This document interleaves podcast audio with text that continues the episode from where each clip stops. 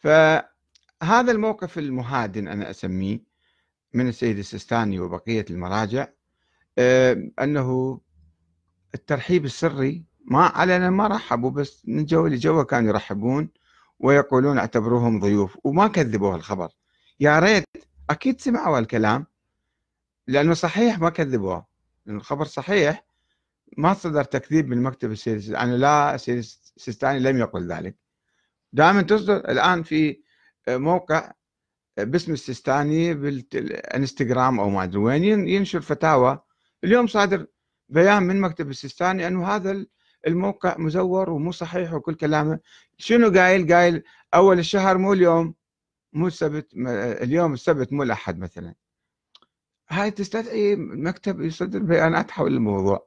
بينما واحد يجي يقول السيد السيستاني قال لنا عاملوهم كضيوف يطنشون ويسكتون لأنه فعلا قايلين الكلام. إذا مو كان صحيح الآن خلي يكذبوني. خلي يكذبون هذا الخبر. فهذا مما عزز موقفهم السري المرحب أو المؤيد أو المتحالف مع الاحتلال من تحت لتحت. رغم إنكارهم لذلك طبعا فهل كان موقفهم الأول الداعي للمقاومة في أيام صدام خاطئا ومجبورين عليه؟ أو مكذوبا عليهم. هذا اللي يصير عدنان البكاء أصدر قرار البيان. كذب افترى عليهم. أو صادرا عنهم تقية. وهل يوجد معنى للتقية في إصدار بيان علني يدعو للمقاومة والتصدي للاحتلال؟ مو معقول التقية. مو مكان التقية أصلا. وإذا كان موقفهم الوطني هذا صحيحا وثابتا الأول يعني فلماذا تغيروا؟ ومتى تغيروا؟ هل حصل لديهم انهيار نفسي وخوف من رد الفعل الأمريكي على مقاومة لا تمتلك العدة ولا السلاح لأداء دورها الوطني؟ ولذلك فضلوا المهادنة والسكوت. وإذا كان هذا هو دافعهم للصمت والانسحاب من المقاومة العسكرية. هذا شيء مفهوم يعني. فلماذا لم يعلنوا موقفا سياسيا واعلاميا واضحا برفض الاحتلال ومطالبته بوجوب المغادرة فورا أو بعد تشكيل الحكم الوطني. بعض الأخوة قالوا يمكن صدام كان يرجع ذيك الأيام. طيب بعد سنة شكلوا آه، دستور وانتخابات وحكومة وطنية. الآن يجب على القوات الامريكيه الرحيل فورا. لماذا لم يقولوا ذلك؟ وهل استمر السيد مجيد الخوئي من قبره يرسم السياسة المرجعية الموالية للاحتلال؟ يعني سيد مجيد قتل في الأيام الأولى ولكن روحه وشخصيته وسياسته والاتفاقيات والأشياء السرية كان مسويها بقت مستمرة مع مثلا بعض الحواشي اللي حول السيد اللي هم ينفذون هاي السياسة.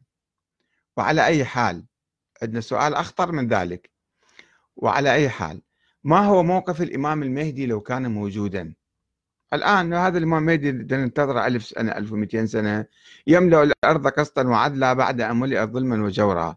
زين لما أكو ظلم أكبر من الاحتلال لما يقع الاحتلال على العراق قلب العالم الإسلامي وقلب العالم الشيعي وشنو كان شنو خلينا نتصور يعني شنو موقفه؟ التعاون مع الاحتلال يعني معقولة الإمام المهدي يتحالف مع المحتلين